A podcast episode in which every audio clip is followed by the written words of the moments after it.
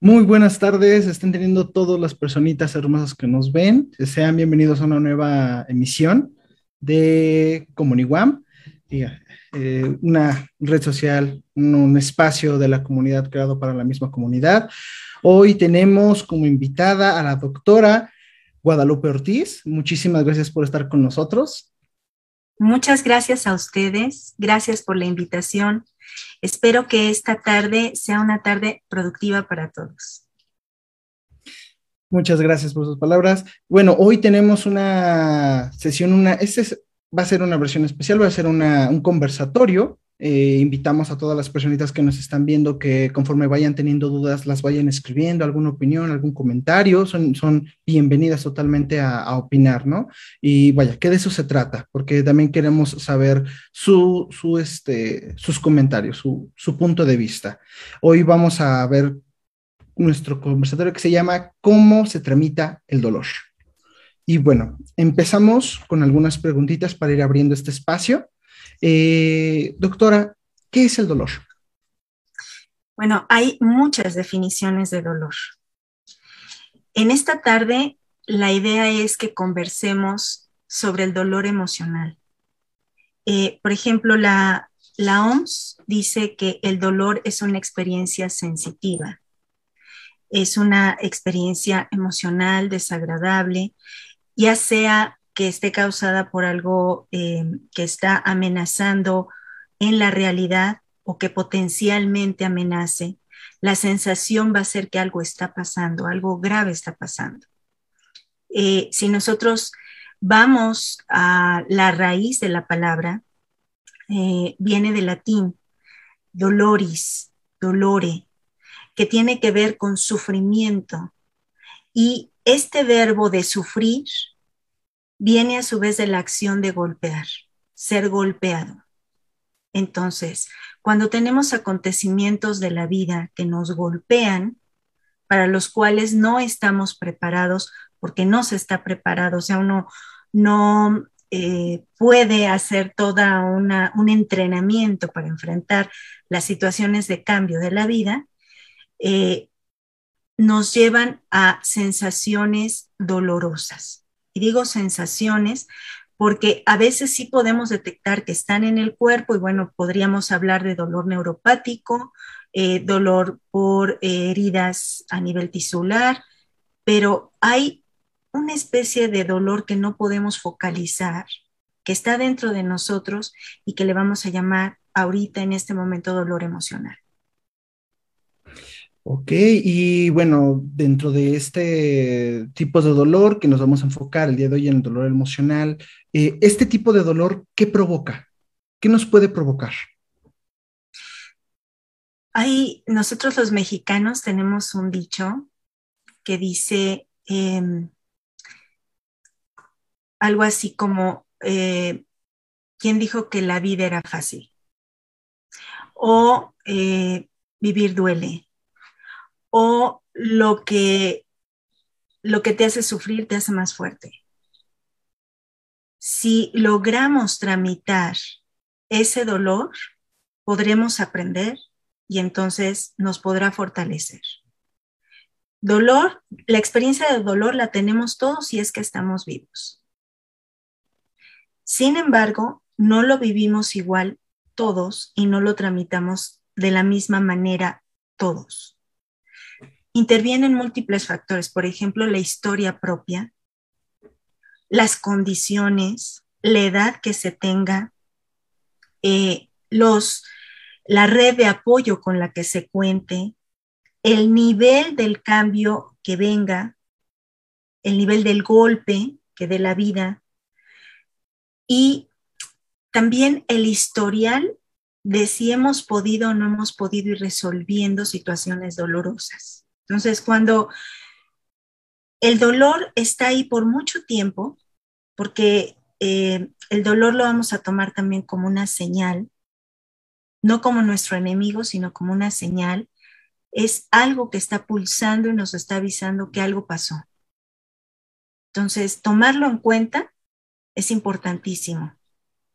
Huir de él nos puede desenchufar, nos puede Eh, para poder sobrevivir a veces es insoportable el dolor, entonces una de las cosas que podemos hacer es desenchufar de forma inconsciente y podemos dejar de sentir dolor o podemos tener una exacerbación de la percepción del dolor, entonces ser hipersensibles. Em, si el dolor permanece y se vuelve crónico, se convierte en sufrimiento. El sufrimiento ya no está siendo tramitado. El sufrimiento puede quedar encapsulado, puede, puede quedar eh, la persona congelada en tiempo y en espacio, viviendo una y otra y otra vez a nivel como de flashazos. Esta sensación interna. Y ahí es donde sí se requiere pedir ayuda. Normalmente nosotros, em, si estamos vivos, nos vamos a estar enfrentando a situaciones de cambio y situaciones que nos lleven a tener dolor y de forma natural eh, nosotros vamos a poder enfrentarlo. Ahorita vamos a hablar un poquito más de esto. Em,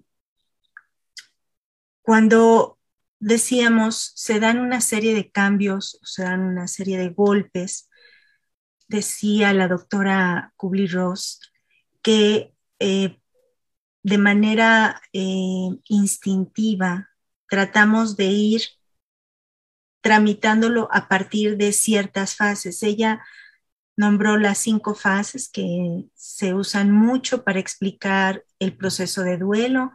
Eh, seguramente quienes nos, están escuchando alguna vez la habrán oído, que sería negación, eh, que sería la ira, que sería la negociación, que sería la depresión y finalmente la aceptación.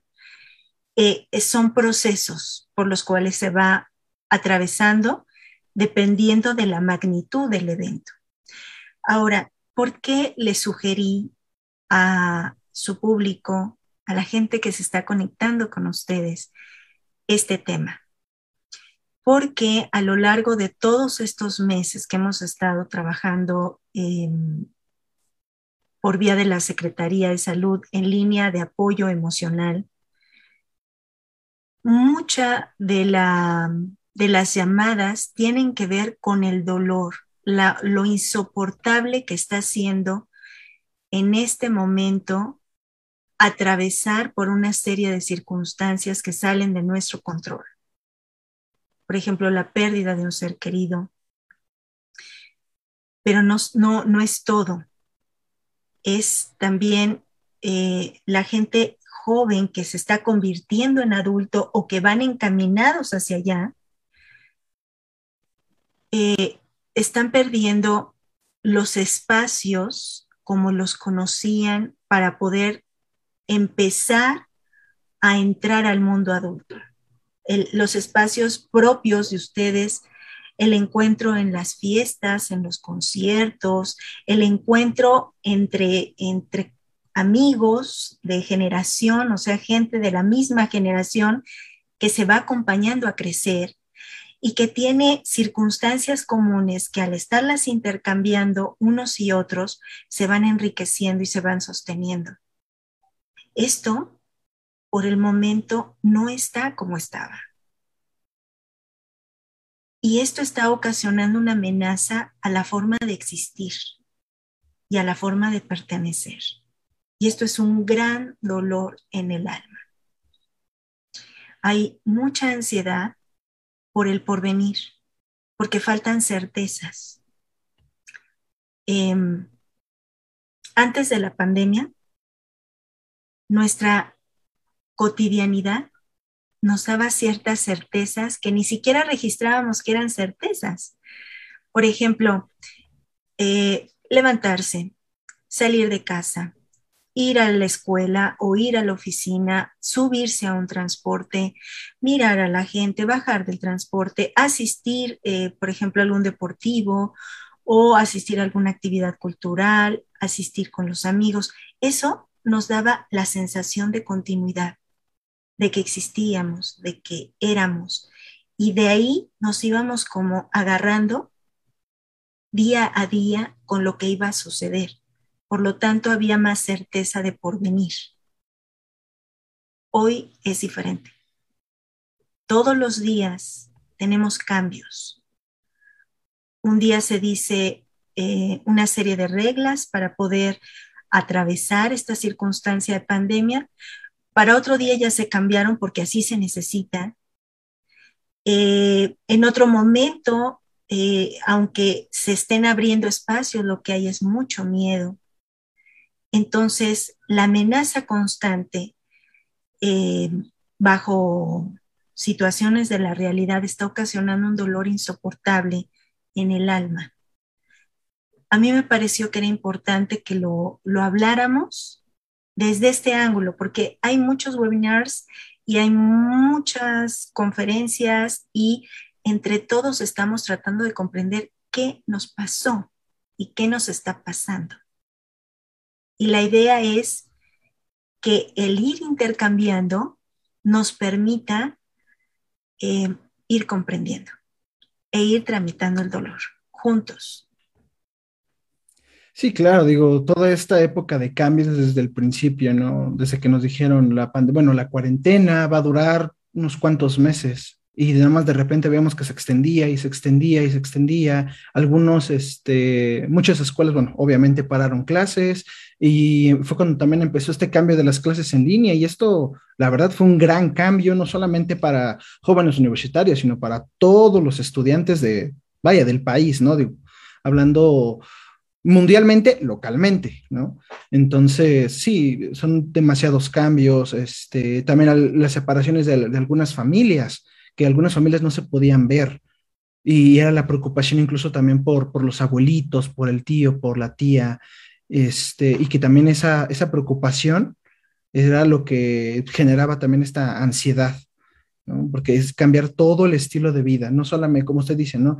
aparte de las redes que generamos, las redes sociales, y no hablando tecnológicamente, sino hablando físicamente, las redes sociales que creamos en fiestas, en reuniones, e incluso en, trabajos, ¿no? Porque cuántos estudiantes no trabajaban y creaban relaciones en, ambas partes, tanto en la escuela como en los trabajos, y todo eso fue cambiando. Yo estoy totalmente de acuerdo con usted, doctora, que, ha sido un cambio muy difícil. Algunos han sabido adaptar, como usted lo mencionaba, han sabido tramitar ese dolor, ese cambio, pero hay, hay muchas otras personas que no, que incluso han dejado de estudiar. ¿no? Y, y, bueno, aquí, por ejemplo, entra mi, otra pregunta. Eh, ¿Cuáles son los mecanismos naturales que tenemos para tramitar el dolor? ¿Y qué pasa cuando no funcionan? Em, desde que somos muy pequeñitos, quienes nos rodean para crecer y nos van acompañando a crecer, nos van transmitiendo como sus tips de cómo se tramita el dolor y las situaciones difíciles y las situaciones traumáticas. Pero en muchos ambientes, en muchas casas, en muchos hogares, quienes nos van acompañando a crecer están distraídos o no saben cómo hacerlo. Por generaciones enteras han tenido dificultad para tramitarlo, entonces no nos los pueden transmitir. Una de las maneras en cómo aprendemos, bueno, ha sido de los medios. Ustedes están en el medio de la comunicación, entonces, bueno, es, es ahora sí que su campo, eh, a través de los medios, a través de los vecinos, a través de los amigos, a través de observar. Sí, esto ayuda, pero existen mecanismos propios y naturales, por ejemplo, el sueño. Soñar es lo que nos ayuda a tramitar todas esas experiencias emocionales. Cada vez que nosotros estamos eh, teniendo nuevas experiencias en el día a día, las tenemos que sumar a lo que ya compone nuestra personalidad. Y lo hacemos a través de los sueños. Em,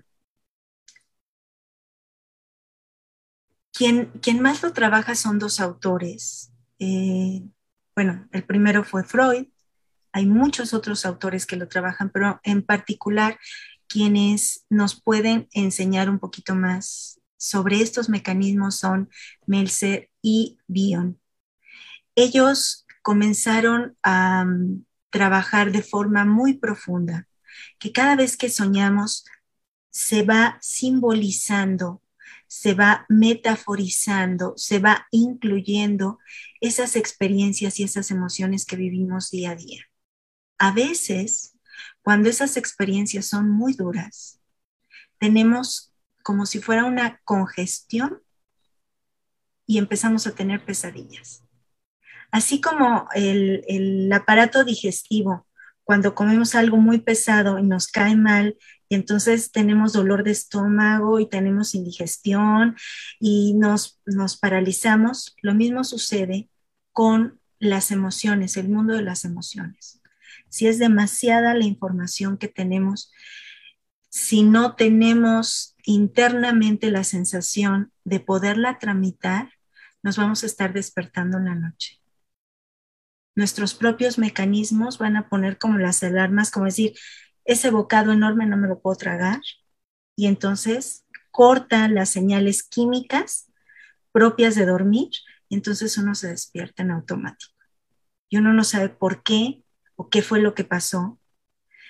Eh, otra es, son las pesadillas, estar eh, tratando de darle una coherencia y un sentido a las emociones, pero entonces se convierten en una serie de sensaciones que nos inundan, que, que, son terroríficas, que sentimos que no vamos a poder, pero en el fondo lo que estamos haciendo es tratando de digerir qué nos está pasando, darle un orden dentro de nuestro mundo emocional.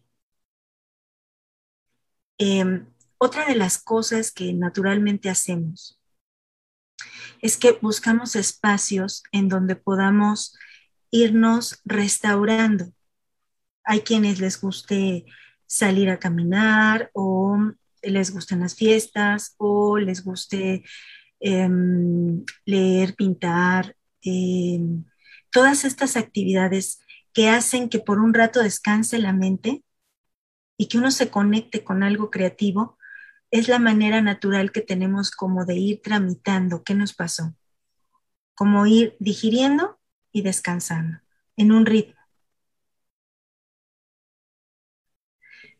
Sin embargo, cuando em, se tienen situaciones personales, un historial de situaciones muy dolorosas, constantes y la resiliencia no alcanza, lo que tendremos es que se irá creando una especie como de piel psíquica, piel emocional, muy sensible.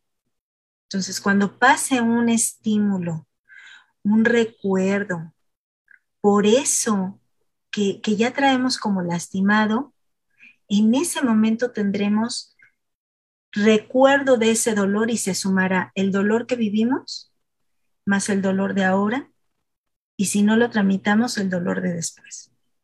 Se va a ir haciendo cada vez más y más y más incomible, intramitable. Em, yo les comenté hace unos minutos, ¿qué hacemos? A veces para poder sobrevivir nos desenchufamos nos desensibilizamos y queda por un lado lo que sería el recuerdo y por otro lado lo que sería lo que sentimos. Entonces podemos estar viviendo cosas y sentirnos como que es una película en donde nosotros no estamos.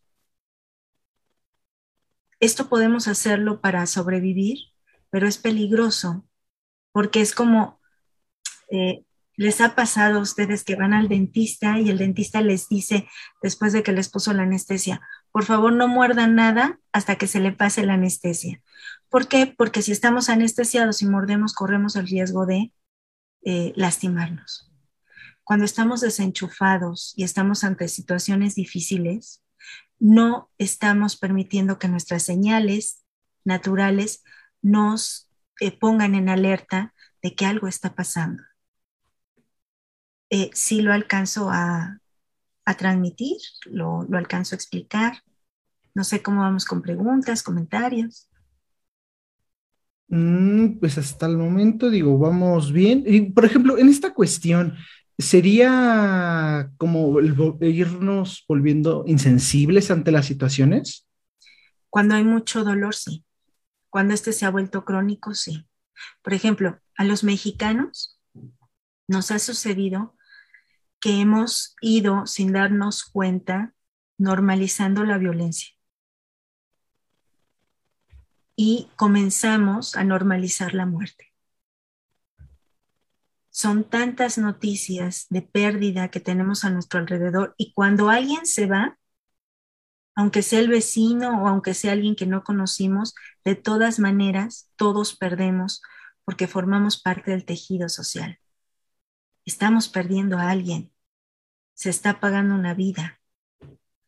Pero si nos conectamos con cada una de esas pérdidas, va a llegar el momento en que sea insoportable. Entonces, un mecanismo que tenemos de nuestro sistema inmunológico psíquico es desenchufar como última opción. Cuando ya no se puede más y está a punto de colapsar todo nuestro sistema, se desenchufa. Como cuando hay un sobrecalentamiento y quitamos el cable, así. Apagamos todo y vámonos. sí, entonces, bueno, nos comentaba que esto, que esto puede ser muy peligroso y bueno, que ya es como, como último recurso. Y por ejemplo, bueno, nos mencionaba que hay dos etapas, que hay personas que tramitan el dolor a tiempo y hay personas que no lo logran tramitar y es cuando necesitan ayuda. Y bueno, aquí nos preguntan, ¿cuál sería la forma más sana de lidiar con el, con el dolor o cómo tramitar, la forma más sana de tramitar el dolor? Em, definitivamente, cada uno de entrada lo vamos a tramitar como podemos. O sea, lo que quiero eh, proponerles es que no se persigan, o sea, si hay dolor y todavía se persiguen con eso, eh, no es justo. Cada uno hacemos lo que podemos con lo que vivimos y muchas veces lo hacemos lo mejor que podemos. Pero sí es cierto que hay muchas veces que se intenta huir del dolor, porque hay mucha información de que si estamos viviendo en esta época con tantos avances tecnológicos y con tantos apoyos, el dolor pues ya no tendría razón de ser. Entonces, se ha eh, hecho una cultura de la felicidad, una cultura del bienestar y se tiene mucho miedo al dolor, que es diferente al sufrir. Em, si quien me está escuchando está sintiendo dolor, pero va bajando día con día, se siente pero va bajando. Si vas pudiendo hablar de él, de lo que te pasó, si vas pudiendo soñarlo, si estás pudiendo a veces sentirte triste, pero en otras ocasiones logras mirar que hay esperanza al final del túnel, lo estás pudiendo tramitar. Si llevas mucho tiempo en esto y se vuelve crónico, mi sugerencia es pedir ayuda. Eh, cuando nacemos, necesitamos que haya un otro para que nos sostenga recién salimos de la pancita de mamá. Necesitamos de un otro para que nos alimente. Cuando tenemos una situación muy grave, necesitamos de un otro para podernos acompañar. No recargar, pero sí acompañar. Entonces, eh, yo diría que una de, una de las eh, de los recursos es observarse, detenerse y observarse. Muchas veces es tan fuerte el dolor que no se tiene conciencia de que duele. Entonces, las personas, algunas que sienten mucho dolor, pueden ser muy violentas. Puede haber mucha agresión de por medio, Em, abuso hacia su comunidad. y no están siendo capaces de decir, no soporto el dolor interno. Muchas otras no, es por crueldad. Em, si, si voy alcanzando a transmitir estas cosas.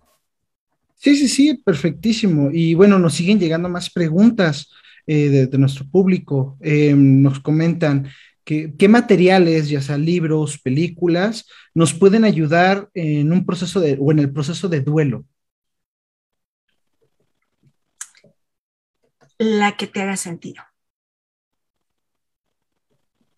El material que haga sentido no, sé si se han dado cuenta que algunos chiquitos, algunos niños piden ver la película no una, no dos, no tres, diez, quince veces, la misma. ¿Por qué? Porque les está ayudando a poner palabras e imágenes a eso que ellos todavía no pueden expresar. Si te encuentras con un material que te haga sentido, alguna melodía, alguna pintura, con la cual puedas identificar y puedas decir, eso creo que me pasa a mí.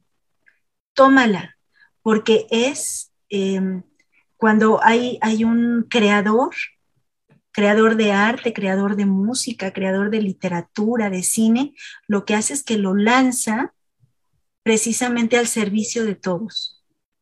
Entonces, tómalo y comienza a permitirte trabajar con esa historia. ¿Qué te dice? ¿Por qué te parece importante? ¿Qué toca en ti? ¿Qué palabras pone? Y observa.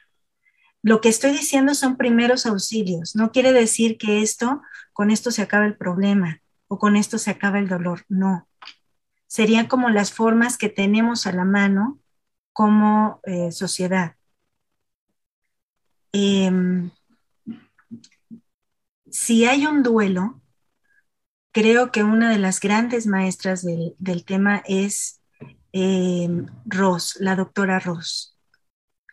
Eh, con mucho gusto les, les paso los datos. Ella habla mucho de la muerte y eh, el dolor por la muerte, por la pérdida de alguien, y lo habla desde un lugar muy humano.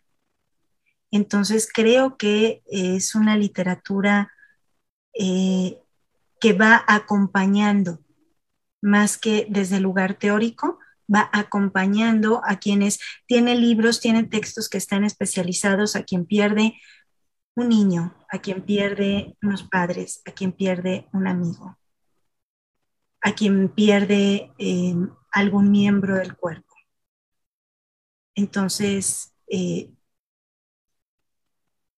cada quien necesita una medicina particular y normalmente nosotros nos automedicamos. Entonces, lo que hacemos es vemos una película y nos checa y nos identificamos y la tomamos.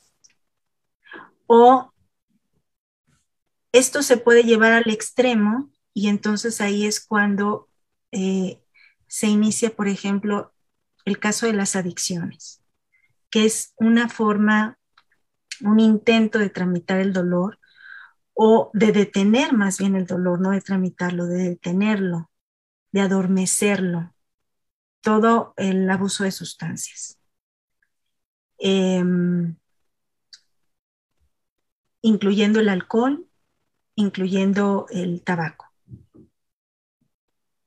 Entonces, por ejemplo, para ir resumiendo y recopilando lo que hemos dicho hasta el momento, para los que vayan llegando, eh, un dolor mal tramitado o que no se tramitó puede desembocar en alguna adicción, ya sea en el alcohol, ya sea en las drogas, e incluso puede ser en, algún otro tipo de, cosas. Sí, puede desembocar, yo no diría en una adicción, o sea, la adicción eh, es como un intento de una automedicación mal resuelta. Quien sufre de ansiedad quizá crea que encuentra la forma de calmarla consumiendo marihuana. Quien está teniendo eh, episodios de grandes bajas de energía, crea que consumiendo coca va a poder volver a activarse. En, el mundo de las adicciones, las sustancias que se ingieren no son sustancias elegidas al azar. Tienen mucho que ver con las sensaciones que tenemos. Y hay una diferencia entre el uso recreativo, pero es muy fina la línea cuando se pasa a la dependencia y a la adicción. Muy fina. Entonces, normalmente nos encontramos con personas que dicen, no, yo lo dejo cuando yo quiera. Sí, em, esa, esa sensación de tener el control sobre la sustancia es muy recurrente cuando trabajamos con personas que abusan de ellas. El problema es que no es una cuestión de querencia.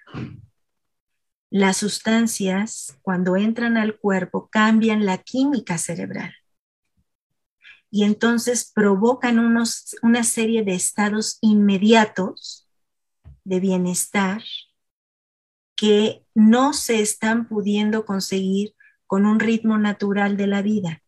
Por ejemplo, sabemos que segregamos una serie de, hormonas si tenemos eh, experiencias favorables, pero también una serie de hormonas si tenemos una serie de experiencias traumáticas. Entonces, todo el tiempo en nuestra, en nuestra mente, en, nuestra, en nuestro cerebro, perdón, se está jugando la química cerebral, eh, estos cambios eh, de sustancias. Entonces, si entra una sustancia que modifica la química que hay para poder em, eh, movernos hacia estados de ánimo mucho más placenteros, pero son inmediatos, el problema que vamos a tener es que de manera natural entonces ya no se van a poder seguir em, secretando porque vamos a tener alterada esa química.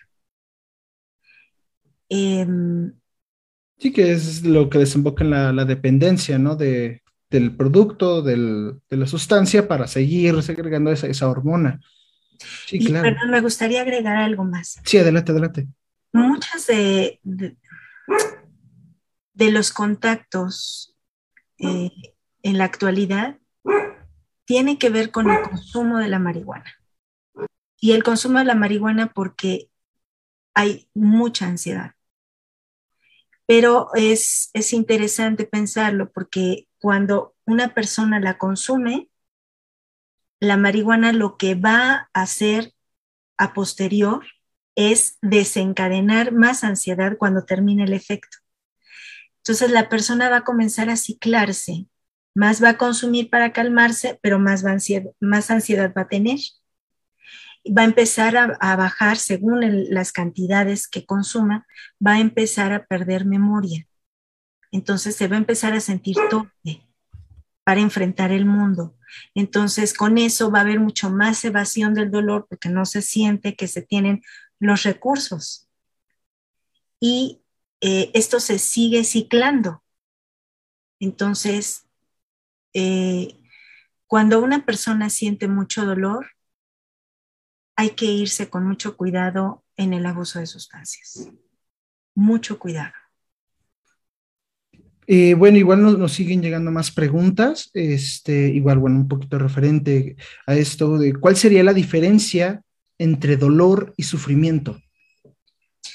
Yo les comentaba que el dolor es parte de la vida y se da cuando viene un acontecimiento de cambio y nos provoca una serie de señales de malestar interno. Es una sensación de que algo no está bien Em, y eh, voy a poner este ejemplo. Si hay mujeres que son madres, van a poderlo entender muy bien. Cuando tenemos los, dolores de parto, son muy fuertes. Pero después de eso no quedamos igual. Es como si eh, el dolor nos atravesara, pero al mismo tiempo nos diera una experiencia y al salir de esa experiencia no quedamos siendo las mismas personas, pero no vamos a traer el dolor constante. Pasó, ya se fue. Producto de eso hay un nuevo ser humano. Tan se olvida, entre comillas, tan se olvida que otra vez puede volver a haber otro embarazo y otra vez puede volver a haber otro embarazo. El sufrimiento no es así. El sufrimiento es como un dolor que se queda, se croniciza y hace que en todos los sistemas haya tensión constante. El sufrimiento es una tensión constante en todos los niveles, en el alma, en el cuerpo, en la mente. Y es una sensación que no se puede tramitar. Em, se tiene que adormecer, se tiene que huir, se tiene que acallar, porque la persona comienza a sentir que no va a poder con eso. Ok, este, la verdad sí, ya quedó muchísimo más claro. Es, vaya, una gran diferencia y que, bueno, es muchísimo mejor y preferible tratarlo cuando es dolor, porque cuando es sufrimiento ya es cuando nos menciona que también se necesita ayuda de, de algún especialista, bueno, la intervención ya de, un especialista. Y bueno, bueno, por ejemplo, también nos, nos llega otra pregunta. Eh, ¿Cómo sobrellevar esta situación, la pandemia, referente a la pandemia, si no es posible desenchufarnos? Em,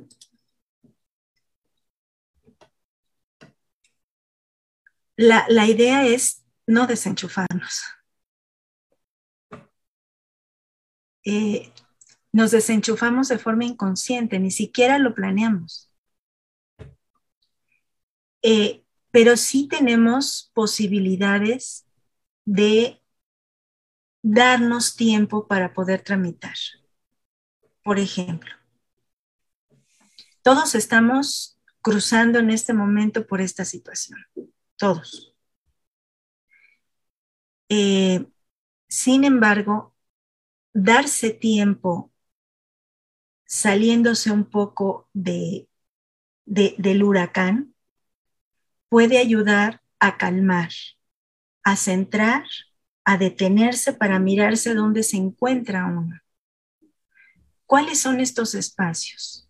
Por ejemplo, caminar, meditar, hacer yoga, hacer ejercicio, darse eh, ratos de soledad, no de desolación, de soledad como para poder poner en orden ideas. Regalarse un tiempo fuera, eso es importantísimo. A pesar de que todos estemos girando en este huracán de vida que tenemos en este momento. Entonces, tratar de hacer muchos ejercicios de respiración. Yo creo que ustedes eh, van a poder encontrar muchos en la red. La UNAM está eh, proponiendo una serie de ejercicios de respiración post-COVID que uno puede tomar para acompañarse limpiando la pizarra, detenerse para no pensar, aunque sean 10 segundos, y volver a respirar y cada vez que se sientan saturados, darse un shot de oxígeno porque eso va a ayudar a que sin palabras, pero sí a nivel de sistema nervioso central y profundo, podamos mandar el mensaje de que estamos bien. Estamos bien, estamos vivos, vamos a continuar. Es como darnos nuestros cinco minutos, ¿no? Es importantísimo. Sí. Sí, claro, el, tiempo para uno mismo. Y bueno, hay incluso gente, hay personas que para no ocuparse o incluso tramitar el dolor, hay gente que de hecho se ocupa en exceso de cosas. Se, echa 20 mil cargas de escuela, trabajo, familia para no ocuparse y como usted lo menciona y que es totalmente importante y, muy relevante, tener este, este tiempo de soledad, no de desolación, sino de soledad.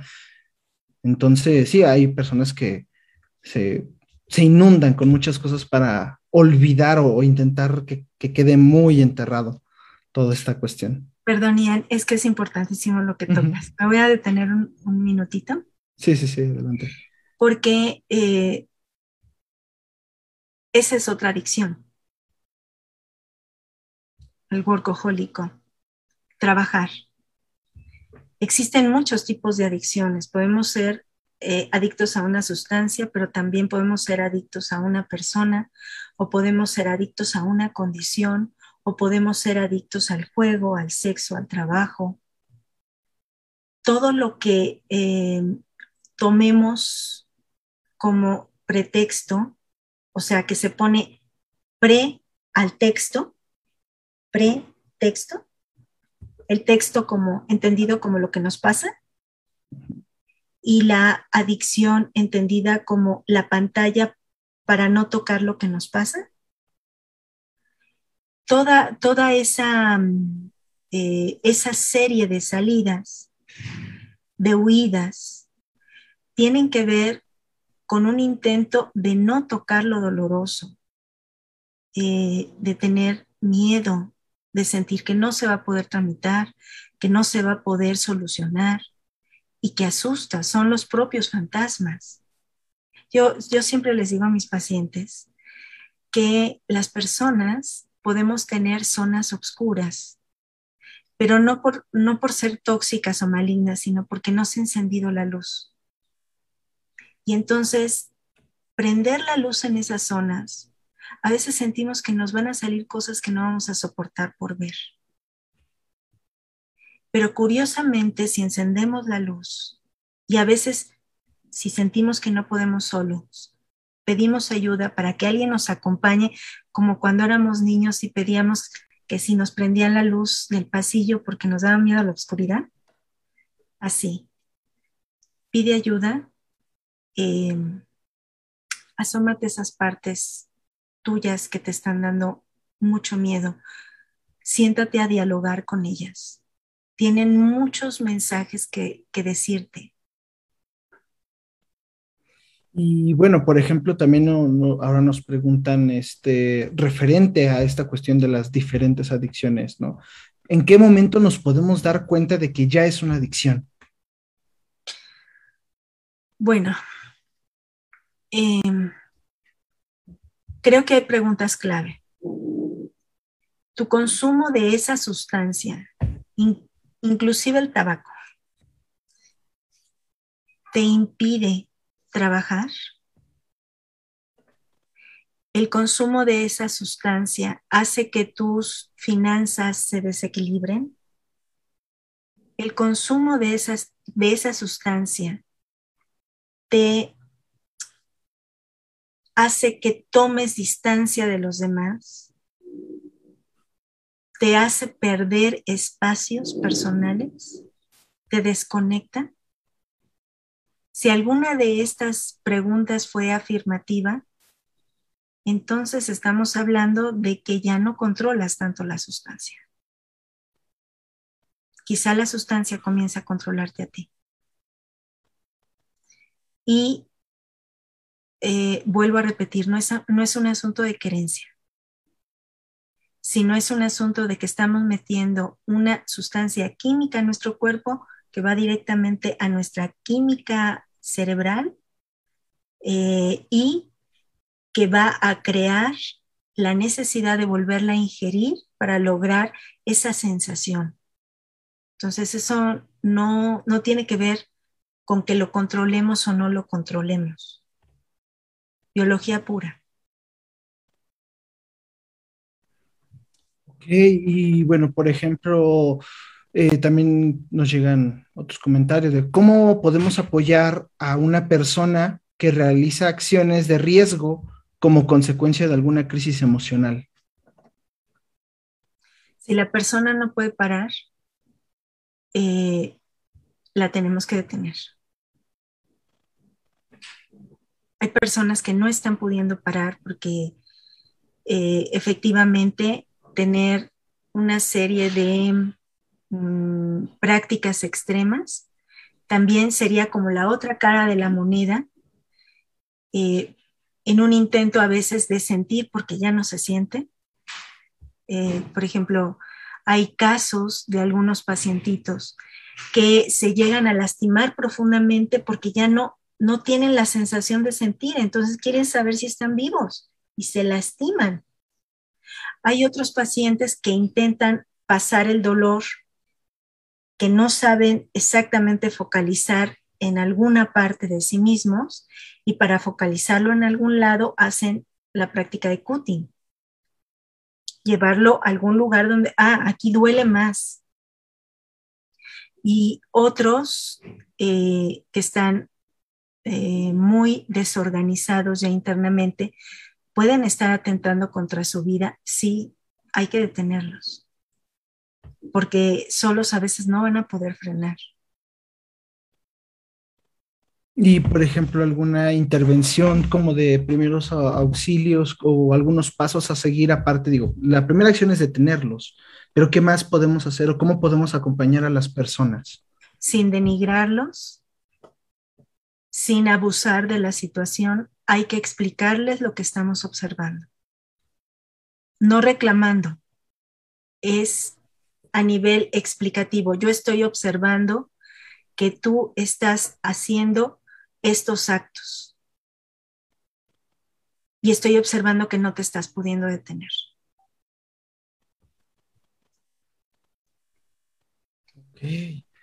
Sí, porque esa es una parte importante. Hay muchas personas que luego no, no, no saben o no, no se dan cuenta de cómo actuar eh, como externos, ¿no? Como, como terceros ante una, alguna, situación así. Hay gente que se espanta, hay que incluso la familia, ¿no? Luego dicen, no, estás tonto por hacer eso.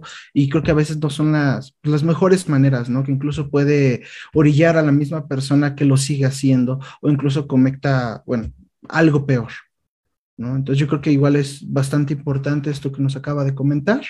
Eh, del cómo tratar ¿no? a la persona. Digo, no somos nosotros propiamente especialistas, no todo el mundo es un especialista, pero sí algún contacto de, vaya, de primera instancia, ¿no? Información de primer contacto.